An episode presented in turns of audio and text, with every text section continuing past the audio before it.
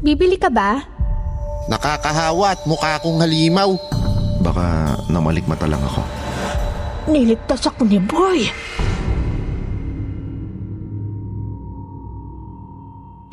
Alamin at pakinggan ang mga totoong kwento at salaysay sa likod ng mga misteryosong pagpatay at nakakamanghang pangyayari sa mga krimen na naganap sa iba't ibang sulok ng mundo.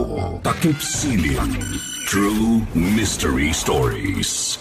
Ikikwento sa inyo ng inyong lingkod, Jupiter Torres. Jupiter Torres. Bisitahin ang aming channel sa YouTube. Takip Silim. True Mystery Stories. Mag-subscribe at i-click ang notification bell para updated kayo sa mga bagong uploads ng Takip Silim True Mystery Stories.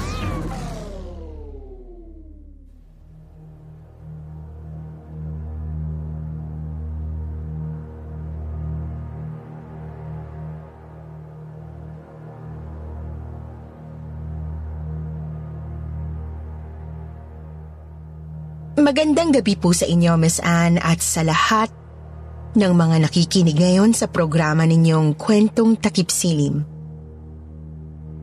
Itago niyo na lang ako sa pangalang Lola Mimi.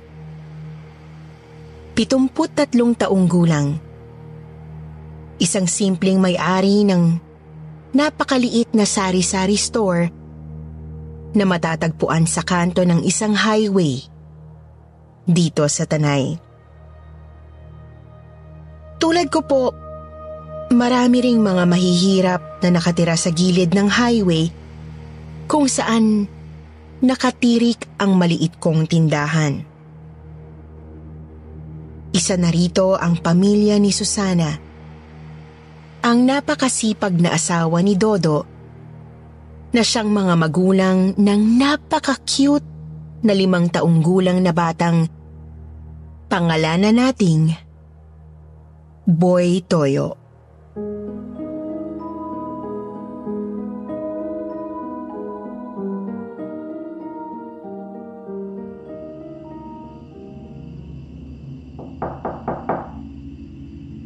Pabili! Pabili po ng toyo. Oh, boy. Kaping-gabi na. Kanina pa kitang alas 8 ay hinihintay eh. Eh bakit ngayon ka lang bibili ng toyo? Kasi Lola, si nanay. Kakauwi lang, galing sa pilengke. Ay sandali. Ay dugo ba yung nasa ilong mo? Po? Dugo? Ah... Ay sinaktan ka na naman ba ng ama mong si Doda? ah, hindi po. Eh sinong nagpadugo ng ilong mo? Eh huwag mong sabihin nanay mo. Naku, Lola. Si nanay. Hindi siya ganun. Hindi gagawin sa akin yun. Alam ko, mahal na mahal ka ni Susana. Ay sanggol ka pa lang, nakita ko na kung paano kaalagaan ng nanay mo. Sino nagpadugo ng ilong mo? Hmm, nasang... Nasanggi lang po ng tatay ko. Nasanggi? O nasapak? Hindi po. Huwag mo nang pagtakpan yung basagolero mong ama. Binata pa lang yan, siga na yung tatay mo dito sa highway. Ewan ko nga't anong nagustuhan ng nanay mo dyan sa tatay mo. Hmm, Lola Mimi, Ano? Pwede po. Yung bote ng toyo, akin na po. Bayad po oh. Si nanay kasi, pababad yung baboy. Kailangan niya na para po ibenta bukas sa pelengke. Ay, abay, oo. Eh, pasensya na sa kadadaldal ko. Eh, etong toyo. Eto naman ang sukli mo. Mag-iingat ka sa pagtawid sa highway, ha? Opo! Maraming dumadaan ng malalaking truck dyan. Alam mo yan. tumingin ka sa kanan at kaliwa mo bago ka tumawid. Opo, Lola Mimi. Sige po. Uwi na po ako. O siya, tawid na. Mag-iingat ka, boy. Opo, salamat po.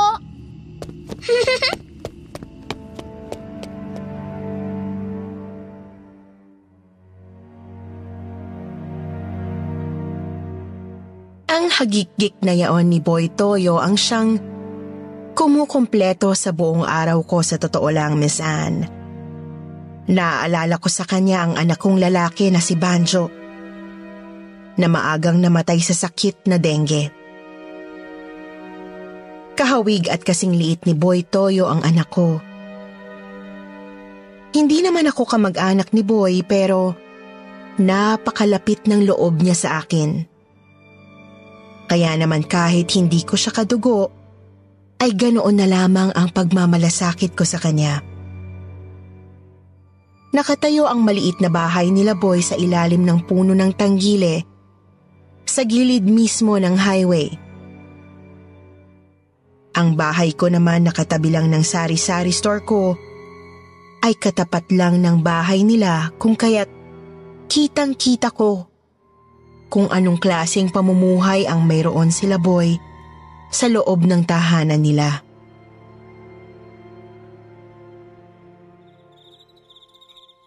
Tarantado ka talaga, boy, oh. Bakit mo tinapon yung beer ko? Niinom ko pa yun, eh. Bobo. Halika nga dito. Kulang ka sa... Tay!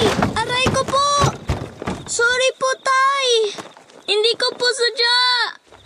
Yung beer niyo po! Tatabi ko lang! Hindi ko po tinapon! Ha? Ano? Hindi na po uulit, tatay! Aray ko po!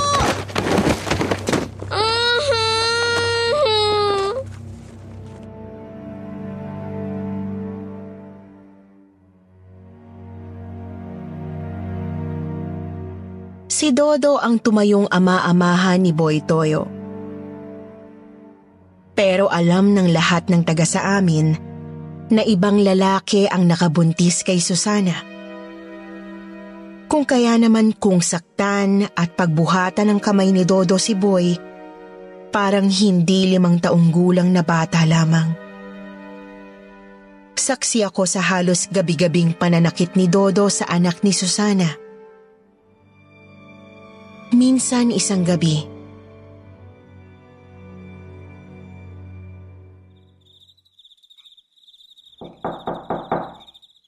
Pabili po! Pabili po ng toyo! Boy, halika pumasok ka muna dito sa tindahan ko. Si tatay po! Baka hanapin niya ako pagdating niya. Eh ano naman? Ihahatid kita sa bahay ninyo. Eh huwag ka matakot sa kanya. Halika muna din sa loob ng tindahan. Okay po!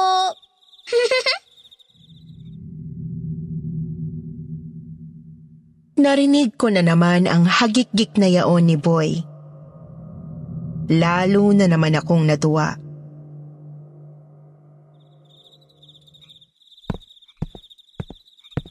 Oh, maupo ka dito. Ipinagluto kita ng paborito mong tosino at mainit na noodles. Kain ka muna bago ka umuwi sa inyo. Wow! Salamat po, Lola Mimi! Ano pong meron? Happy birthday to you. Happy birthday to you. Happy birthday, happy birthday. Happy birthday to you. Ay! Oo nga pala! Birthday ko pala!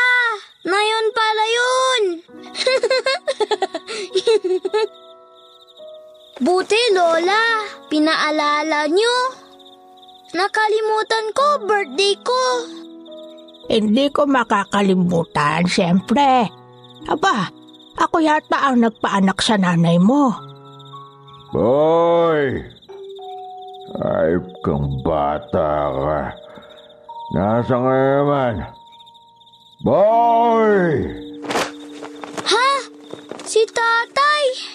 Uwi na po ako, Lola. Salamat po dito sa... Nayupak ang bata ka. Sabi ko na nga ba eh. Nakikikain ka na naman sa tindahan ng ukluba na yan. Ika dito kung ayaw mo baligo yung leg mo. Alis na po ako, Lola. Sandali lang, boy. Hindi mo pa nakukuha itong bote ng tayo!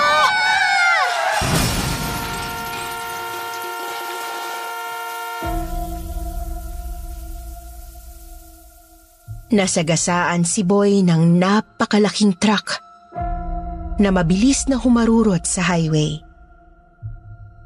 Kitang-kita ko kung paano nahati sa dalawa ang katawan niya. At kung paano sumabog sa bigat ng gulong ang bungo niya. Nagkalat ang utak ni Boy sa buong highway. Para akong nagsayastatwa nang lumabas ako ng tindahan. Lalo na nang ako ang sisihin ng tatay niya. Boy! Tangina! Hindi masasagasaan ang anak ko kung hindi niya pinatawid agad yung anak ko! Kasalanan niyong uklubang kayo! Boy!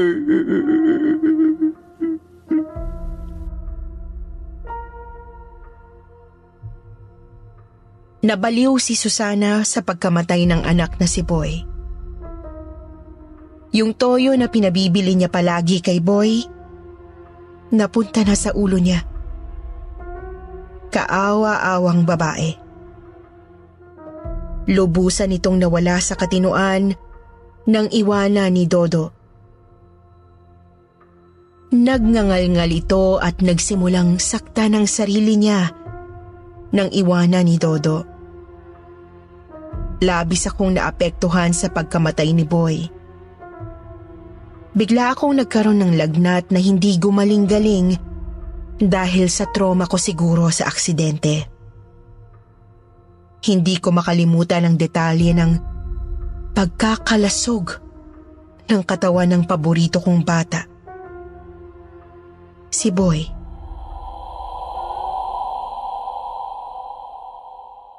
Lumipas ang isang linggo matapos mailibing si Boy. Alas dos ng madaling araw noon ay gising pa ako at nagtitinda pa sa sari-sari store ko. Kasalukuyan akong nagtatakal ng toyo sa bote nang biglang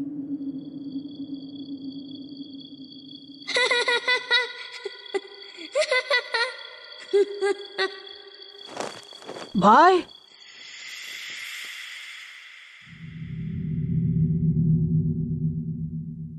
Narinig ko na naman ang hagik-gik niyang yaon na sadyang nagpapasaya sa puso ko. Lola!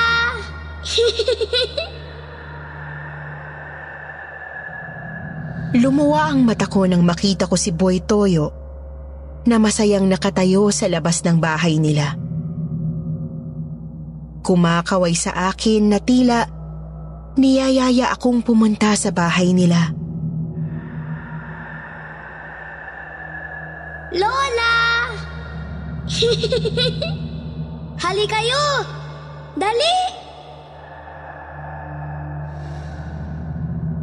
Dala siguro ng pananabik ko kay Boy, ay mabilis akong lumabas ng sari-sari store ko at tumawid papunta sa kinatatayuan niya. Sandali lang, boy. Andyan ako.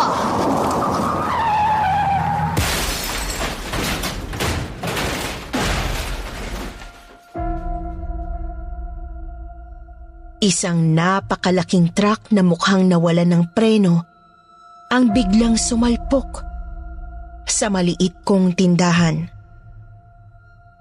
Kitang-kita ko kung paano nagsiliparan ang mga paninda ko sa ere at kung paano napisak ang laman ng buong tindahan ko. Gulat na gulat ako. Sa sobrang gulat ko, ay napaupo na lang ako sa gilid ng highway sa tapat ng bahay nila Boy. Diyos ko! Ang tindahan ko! Hoy, animalig kang matanda ka. Ano na naman yung banggaan ng truck na yan? Kayong malas sa highway na to eh. Boy! Boy! Boy, nasan ka? Anong boy? Patay na si Boy. Di ba't kasalanan niyo pa nga kung bakit namatay si Boy? Nakita ko si Boy. Nakita ko siya dito kanina lang. Tinawag niya ako. At nang makalimut akong patay na siya, doon sumalpok ang truck na yan sa tindahan ko. Ay, Diyos ko, Panginoon ko. Ibig bang sabihin nun ay niligtas ako ni Boy.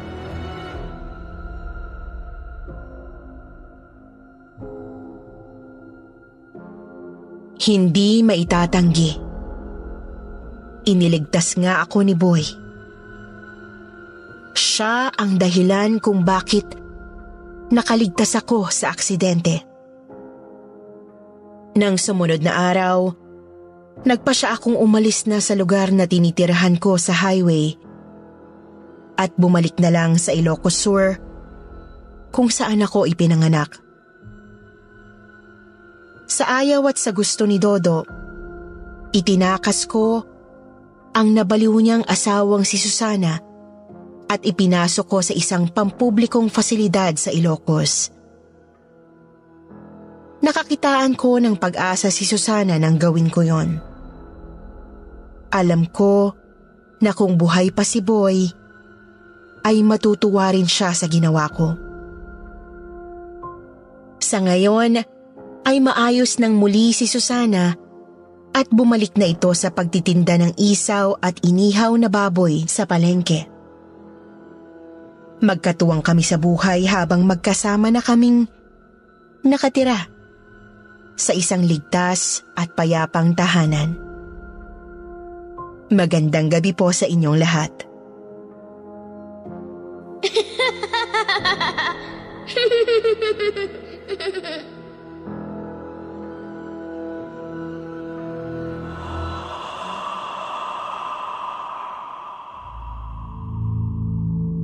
Magandang gabi po sa inyo, Miss Anne.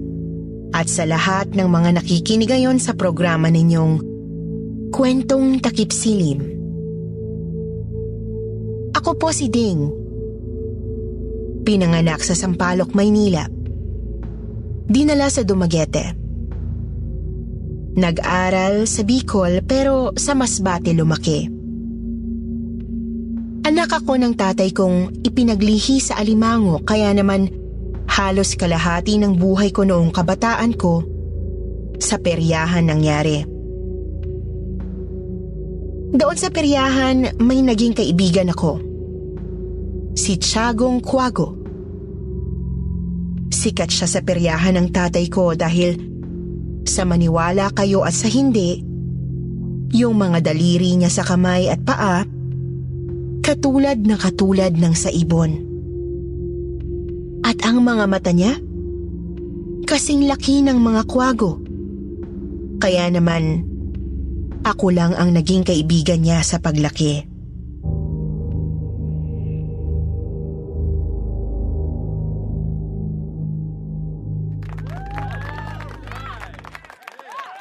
Hoy, Ibon.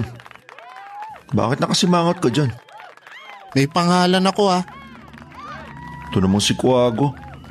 Kung makapag-emote, kala mo si John Lloyd Cruz eh. Sinabi ng may pangalan ako eh. Para ka rin yung matandang babaeng nanonood sa palabas ko kanina eh. Kung tawagin ako, akala mo nakakahawa at mukha akong halimaw. Ano ba sabi? Yak!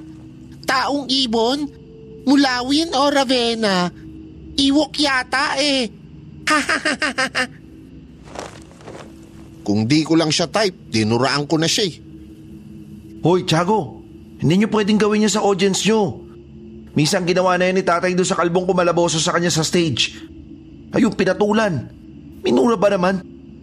Ayun, tanggal sa trabaho ng isang buwan. Isang buwan kaming nagdidildil ng asin. Tiis-tiis ka lang. Ganun talaga ang trabaho niyo eh. Ayoko na ng ganitong buhay, Ding. Tara, kunin mo yung bato. Lumipad na lang tayo papalayo dito. Hmm, papatawa, hindi naman kalbo. Hoy, Ding. Kamukha mo si Buboy Bilyar. Bagay na bagay sa iyong pangalan, Ding. Sino ka? Si Marian Rivera.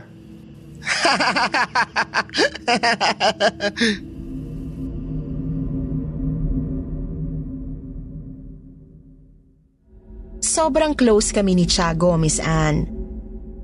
Para na kaming magkapatid.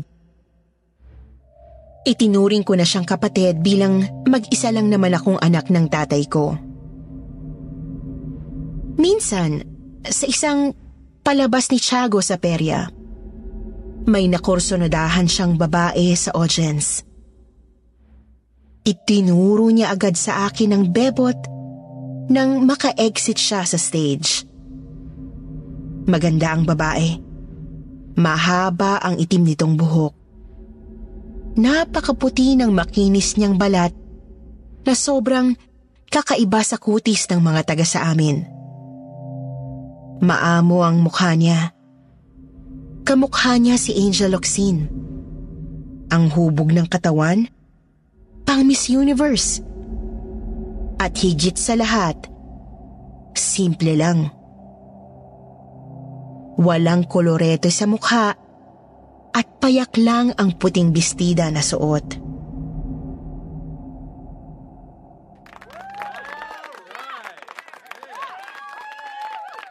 Lapita mo, Ding.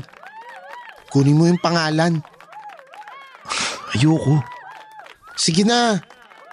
Tapos na ang show, oh. uuwi na yan. Nakakayang lumapit sa kanya eh. Mas nakakahiya kung ako ang lalapit. Tingnan mo naman ang itsura ko. Pinandidirihan ako ng mga tao. Palabas na siya ng perayahan mo. Sundan mo na. Kunin mo lang yung numero. Sige na. Sige. Sige. Susundan ko na lang. Balitaan mo ako ha.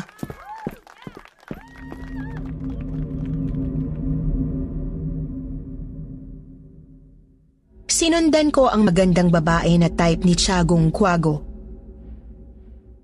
Madilim na noon at halos walang mga ilaw ang mga poste ng Meralco sa amin. Pero hindi ako natakot na sundan siya. Mabilis akong maglakad pero parang nakasakay siya sa skateboard sa bilis niyang umuwi. Nagulat na lang ako pagdating namin sa sitio Malasa. Nahahati kasi ang daanan dito. Isang pakanan na papuntang bangin at isang pakaliwa na papuntang lumang sementeryo. Kumaliwa ang babae, Miss Anne. Sinundan ko pa rin siya hanggang sa pumasok siya sa nakasarang sementeryo.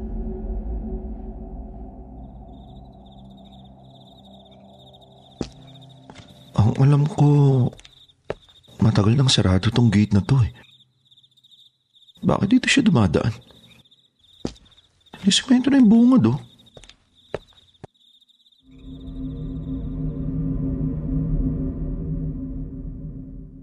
Dahil sa nandun na rin lang ako, hindi na ako umatras. Hindi naman ako takot sa mga sementeryo at mga madidilim na lugar. Sabi nga ng tatay kong mukhang alimango, mas matakot ako sa tao dahil traidor daw ang mga karamihan sa mga ito. Sinundan ko pa rin ang babae hanggang sa magulat ako nang pumasok siya sa isang maliit na tindahan na nasa kanto ng isang gibagibang nicho. May matandang babae siyang hinalikan at kinuha ang kamay para magmano.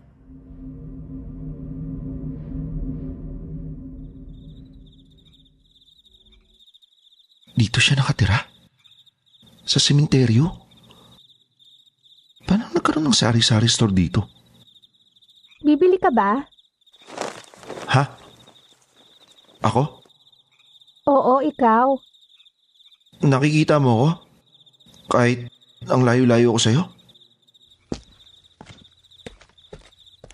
Oo naman. Anong bibilin mo?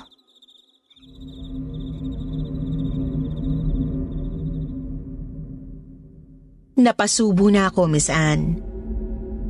Maganda ang boses niya. Bagay na bagay sa itsura niya. Lumapit ako sa kanya at halos maihi ako ng malapot nang titigan niya ako sa aking mga mata.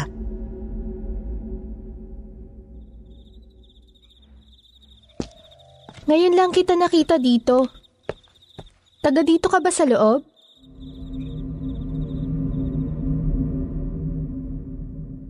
Hindi ako nakapagsalita agad. Para akong sinaniban ng katsopean. Nang magkaharapan na kami. Tama nga si Tiagong Kwago. Napakaganda niya kaya naman hindi lang ako nabighani sa kanya nung gabi na yon sa loob ng madilim na sementeryo. Na in love agad ako.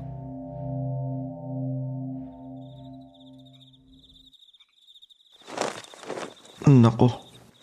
Lagot ako nito kay Tiago kapag nalaman niyang... Liza ang pangalan ko. Ikaw? Ha? Um... Ako pala si Ding. Ang gandang pangalan. Ding, pasensya na pero may hahanapin pa kasi ako. Pwede ko na bang malaman ang bibilin mo?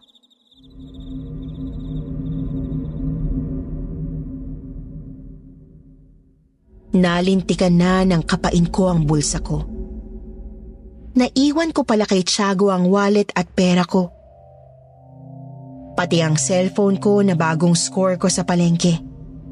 Naiwan ko sa bag na nasa backstage kasama ng gamit ng tatay ko.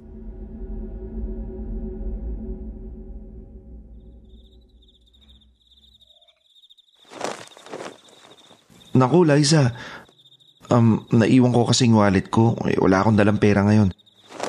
Ah, babalik na lang ako bukas pero pwede ko bang makuha yung cellphone number mo? Cellphone... Ano? Cellphone number mo? Globe ka ba o smart? Glow... Star? Ano yun? Ah, wala ka bang... Pasensya na, kailangan ko na maghanda. Balik ka na lang ulit bukas ng gabi. Ah, sa umaga ba nandito rin kayo ng lola mo? Lola ko? Kilala mo lola ko? Ha? Ah, nakita ko kanina na nagmano ka sa isang matandang babae. Ah, lola mo ba siya? Tsahin o nanay? Ako lang mag-isang tao dito sa tindahan ko. Ah, ganun ba? Ah, Baka namalikmata lang ako. Magandang gabi sa'yo, Ding. Paalam.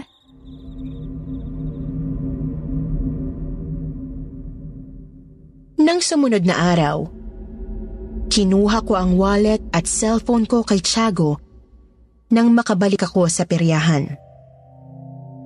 Nagsinungaling ako.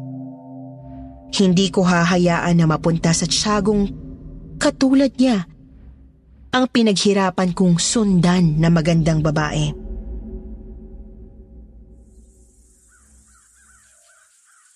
Tiago, sorry. Ayaw bigay yung number eh. Tsaka, hindi ka raw niya type. Totoo ba yan? Alam mo kung sino trip niya pare. Sino? Ako.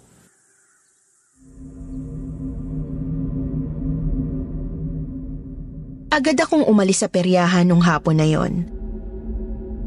Umuwi ako sa amin at pumorma na ala K-pop idol. Bago ako umalis para pumunta sa tindahan ni Liza sa loob ng sementeryo. Medyo kakaiba ang panahon ng hapon na yon. Parang nagbabadyang umulan. Binilisan ko ang paglalakad ko hanggang sa makarating ako sa sitio Malasa. Muling nagsanga ang daan at laking gulat ko nang makita ko si Liza na naglalakad pa kanan patungo sa bangin. Liza! Liza!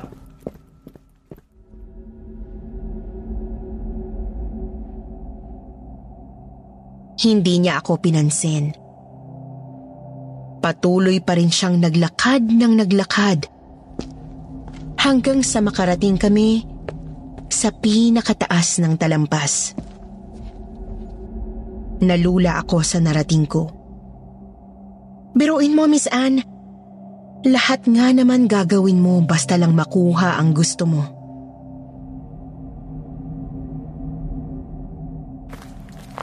Nandito lang yun. Dito nila nilaglag yun.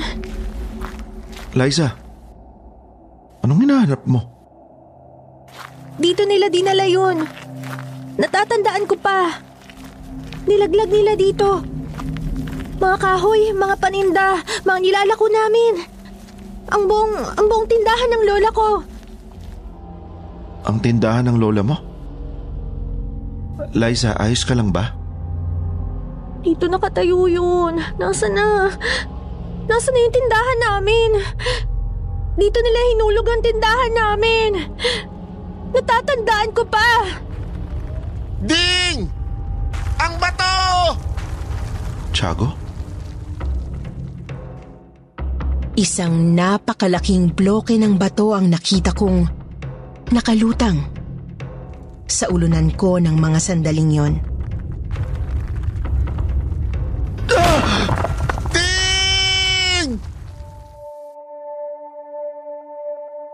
Mabuti na lang at nakatalon ako papalayo sa malaking pader pala ng building na nalaglag sa ulunan ko.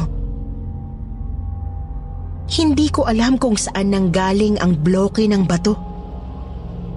Nakakahilakbot, Miss Anne.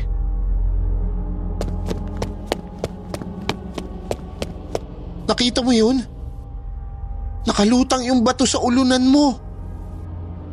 Oo, putya. Ano yun?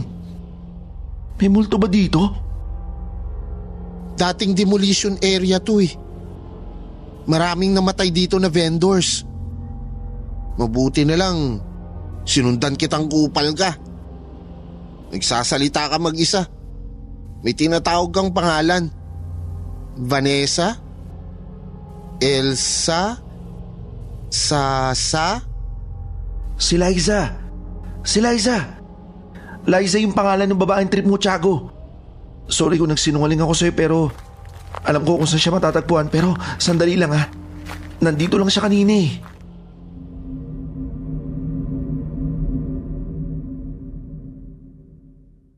Sa takot ni Tiago, ay kinalmot niya ako ng mga matutulis niyang kuko. Madali kaming pumunta sa sementeryo at doon ay nakumpirma ko, Miss Anne, na matagal na ngang sarado ang gate na pinasukan ko nung isang gabi. Nagpasama kami sa CQ at dinala kami sa gibagibang puntod ni Liza. Ang parehong lugar kung saan ko nakitang nakatirik ang tindahan niya nung isang gabi. Sa puntod ay nabasa ko pa ang nilulumot ng lapida.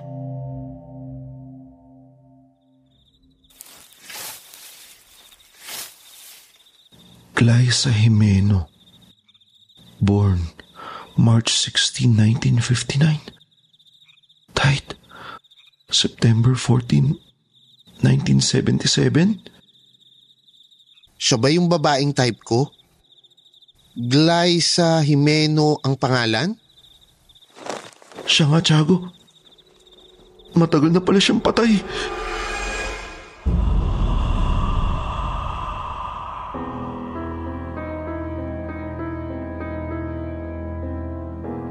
Sang-ayon sa si Q na nagdala sa amin sa gibagibang nicho ni Liza, namatay daw ang pamilya nila sa demolition. Isa sa mga winasak ang tindahan nila at ihinulog sa bangin ng sityo Malasa. At dahil daw hindi matanggap ni Liza ang pagkamatay nilang maglola, bitbit niya ang tindahan niya hanggang sementeryo lalo na sa hating gabi, para ipaalala sa mga tao ang karahasang ginawa nila sa kanila. Ipinagdasal namin ni Tiago ang kaluluwa ni Liza at ang lola nito. At nanahimik na kami sa panliligaw ng mga babaeng dayo sa lugar namin. Lalo na yung mga audience na nakikita lang ni Tiago na nagliliwanag sa gitna ng mga manonood. Hanggang dito na lang po.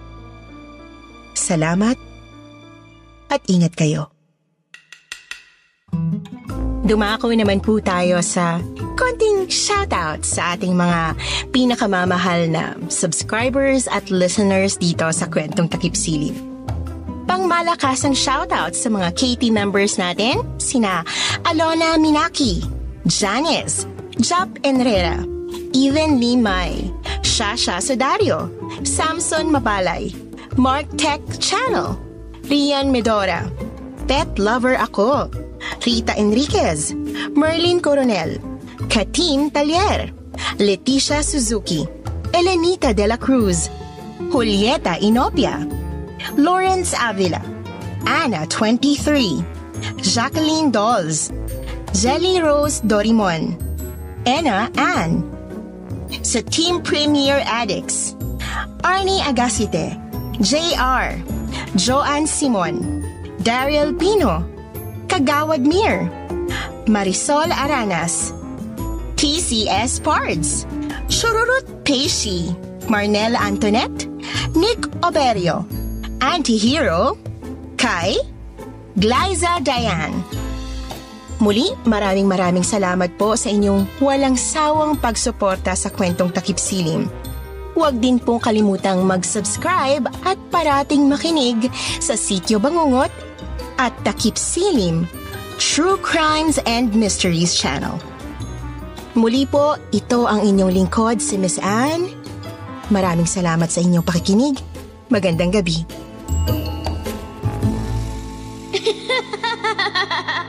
Ha ha ha ha ha!